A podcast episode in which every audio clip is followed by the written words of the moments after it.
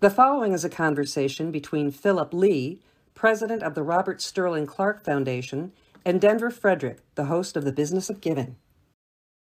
Since nineteen fifty-two, the Robert Sterling Clark Foundation has been committed to helping create a vibrant New York City, one that is strong, healthy, livable, and just. It is also one of the leading adherents of a concept called trust-based philanthropy, and here to discuss that with us, as well as how it has responded to this period of unparalleled disruption, is Philip Li, the president and C E O of the Robert Sterling Clark Foundation. Welcome to The Business of Giving, Phil. It's a pleasure to be here, Denver. Thanks for having me. My pleasure. Give us a snapshot, Phil, of the foundation and also a little bit about its history. Sure. The work of the foundation today is really investing in the people of New York City, the people who are making change happen. And so the way that we do that is through investing in organizations that run leadership development programs. And the whole idea is that the folks who go through these programs are able to bring what they've learned and what they're taking back with them and the relationships so that they can go and do better work with their organizations to serve the communities and the people that they're designed to do the work for.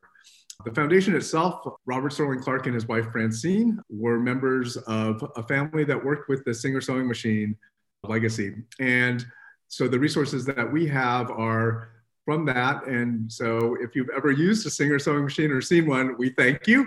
But the work and the commitment of the family has largely been here in New York City.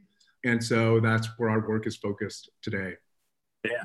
You know, interesting you said that, because I was wondering how a relatively small foundation such as yours, how you try to leverage your influence and your dollars in a relatively large city like New York.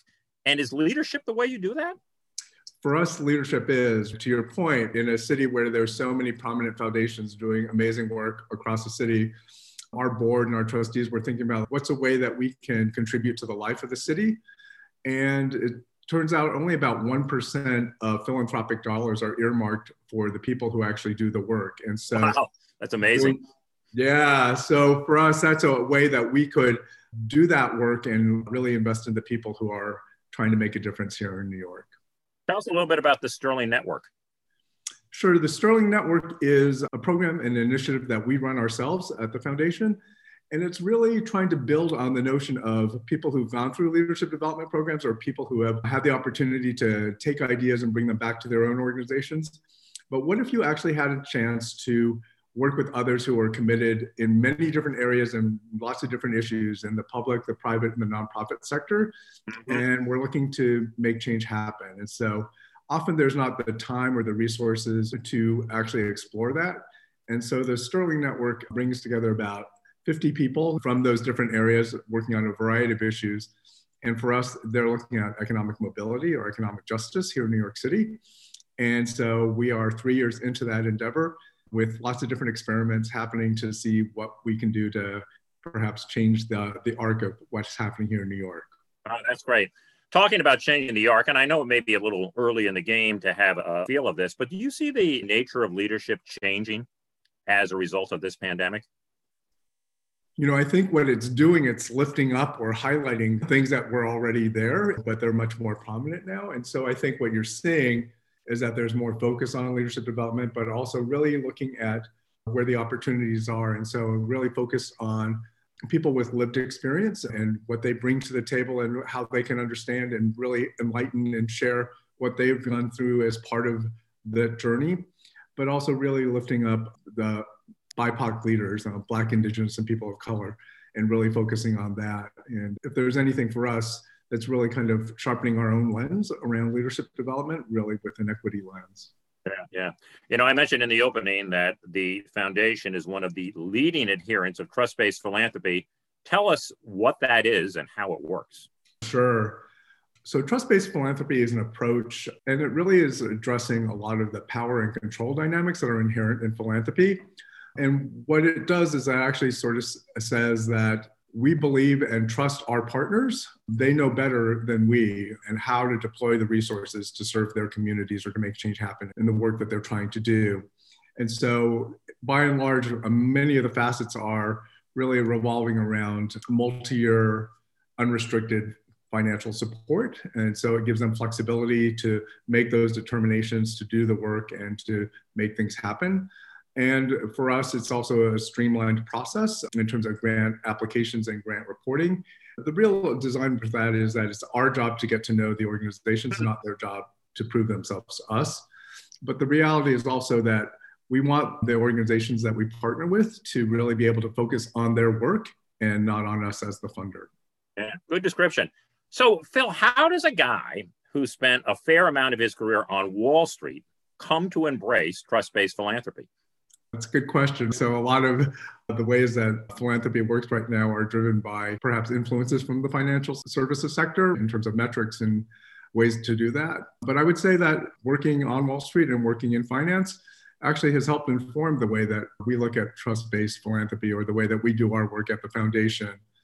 Whether it was making loans or whether it was rating bonds, it's really a holistic look at an institution and looking at the strategy, the management team, the resources at its disposal, and whether we think they can execute what they're saying that they want to do. And I think in many ways, that's the same lens that trust-based uses in terms of looking at organizations and say, hey, here's this group that wants to do this work. Do we think they can do it? And the whole idea is that if we do trust them and believe that they can do it, then here are the resources and empowering them and letting them take advantage of the opportunity to do the work that they want to do. Yeah, we do some pretty nutty things in this sector, I guess. It's almost like going to send a FedEx package. And when you pay the guy thirty-five bucks, say, I don't want any of this to go to gasoline, you know, whether it be in your trucks or whether it be in your planes. And certainly I don't want any of it going to you because you're nothing but overhead. So there's certain things that in the nonprofit sector, we kind of accept. I mean, you know, you probably have a little bit of an advantage coming to the sector a little bit later in your career because you do have a fresh lens and you may see some things that you wonder about and say, why do they do it that way? There's a more effective way. Do any other things pop to mind in terms of it that you question? So when I first came to the sector, I actually ran a nonprofit here in the city. And so it was being on the flip side, which was being a grant seeker. And I think working with funders from that point of view, writing grant applications and going through kind of a lot of obstacles and hurdles, honestly, um, yeah. to go through that and often being told no at the end was really enlightening for me, just for understanding what does it mean to go through this process and what does it mean to do that. So the background in finance and then also the background working in nonprofit has helped inform the way that we do our work as an institution in terms of really trying to understand what some of those challenges are when you're trying to do the work, but also trying to find and secure the resources to do it. And not having nonprofits fill out, you know, these reports and, and things of that nature to the extent that other organizations or foundations do, how do you go about measuring impact? It's a great question. We do it in a number of different ways. We use actually a verbal reporting system called a chat, which is a check-in analysis tool. And it's a series of questions that try to understand what the impact of getting unrestricted multi-year funding does for an organization in terms of its flexibility in doing that work. But also, if you really go back to the core where you're honoring the knowledge and expertise that's resident within the nonprofit, we ask them actually how they look at themselves and how do yeah. they assess themselves to, how do they report back to their board? How do they report to their community in terms of the work that they're trying to do as well? And so just maybe to break down one of the myths, like if you're trying to look at assessment and look at impact as well, maybe you're looking at things that are perhaps non-traditional becomes an interesting way to do it. And so one of the yeah. interesting ways that we're doing is if you're working around trust and trust-based philanthropy, it's trust for impact, but also trust for action and not trust for friendship or likability. But the whole idea is that we measure something or we look at it called return on relationship. How are we as funders doing? A lot of our own evaluation, honestly, is evaluating ourselves. Um, like if we do a lot of the vetting and we learn about the organizations and decide that we want to partner with them and make the investment, then for us each year, it's actually a portfolio assessment of ourselves. Like how did we do as an institution and not the individual organizations that we support? Yeah. One last question about trust-based philanthropy. Do you see it picking up here a little bit, being adopted? Because we've heard so many foundations, particularly in the wake of the pandemic, it's going to be unrestricted. It's not going to be tied to a program, maybe multi-year, things of that nature. Everybody's sort of saying, well, is this just a one-off for this time or is it going to continue? How do you see the whole trust-based philanthropy movement proceeding forward? Yeah, I don't know if I call it silver lining, but one of the things that happened as a result of the pandemic, there was this COVID nineteen pledge that's been signed by about eight hundred foundations nationally and a few around the world, which basically has embraced a lot of the tenets or the beliefs that are inherent in trust-based philanthropy, which is really, as you were saying, converting a lot of program or restricted grants into unrestricted, doing multi-year streamlining processes and things of that nature. I think that's the opportunity. You have a whole slew of foundations that are, if you will, experimenting with this or applying this in this particular way. And I think the opportunity is, now that they're doing it this way, is there a way to translate a short-term commitment to this time to become permanent? And I think that's really where that's at. You know, a lot of us who work on the Trust-Based Philanthropy Project, the group that stands behind this work, we've gotten a lot of inquiries that we've talked to a lot of different groups of foundations that are interested in seeing how to apply this, and also trying to navigate some of the challenges that are inherent in there. And so I think this is an interesting moment for trust-based in terms of seeing many groups that are sort of embarked in the same experiment at the same time and trying to see whether it will hold. Yeah. Time will tell. You know, nobody can predict anything. We'll find out. I'm sure it will to a certain degree, but hopefully even greater extent. Getting back to impact, the foundation is relatively new to the impact investing space.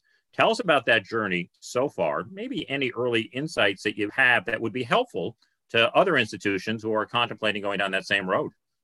Sure. I think one of the things that got lifted up for us over this past year is that we and many other foundations increased our payout and were able to provide additional resources to our grantees. But I think also lurking there has always been the question of what do you do with the other ninety-five percent, as it's often yeah. called. Yeah. And I think we are just beginning that journey in terms of understanding what does it mean to mobilize the other resources, the assets that we have at our disposal to make change happen. And so we have talked to a number of our colleagues and looked at different resources within the field to just better understand what's going on.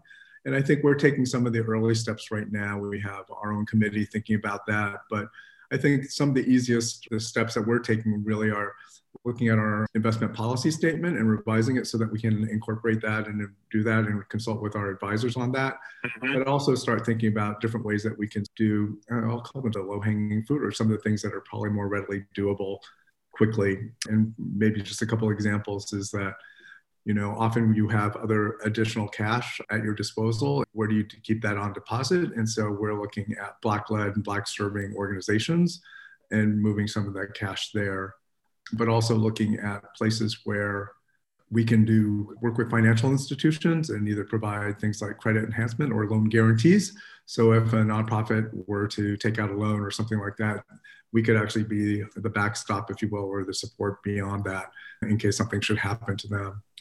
But we're also looking at other ways to work with C D F Is, community development financial institutions, and looking at, you know, either program-related investments or other things down the road. But we're trying to take some early steps right now just to dip our toe and get all of us, board and staff, more familiar in the work and go from there.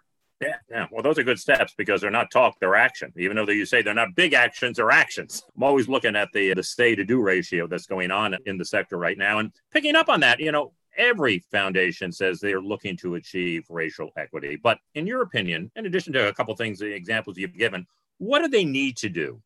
And how do they have to change the way they work in order to really accomplish this? I think all of our own understandings around racial equity can be different or can be interpreted in different ways. And I think really the big thing is really to kind of center race equity or racial equity in the way that we think about our work. And if we look at COVID and what's happened and understanding that there's a disproportionate impact on communities of color, and just understand this is what's happened, or looking at what happened with George Floyd and seeing how people who are Black suffer and have different experiences with the criminal justice system. And so I think part of it is just all of us understanding in a different way that there are really significant differences and experiences that people have as a result of being of different races.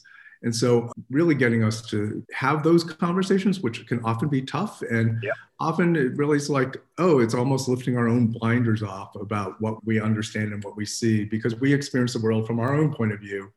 And that's not always representative of what else is out there. And so I think really having those kinds of conversations and then really trying to take that and then bring it into the different ways that we're doing our work. So for us in leadership development, it's really looking at it like, We're bringing more people and we're investing in people who are going to be the new voices and who are going to be leading a lot of the efforts here in the city, but also really being mindful and bringing that notion of what race equity looks like and whose voices are the ones that are actually yeah. being incorporated and lifted up and focused on as part of this work.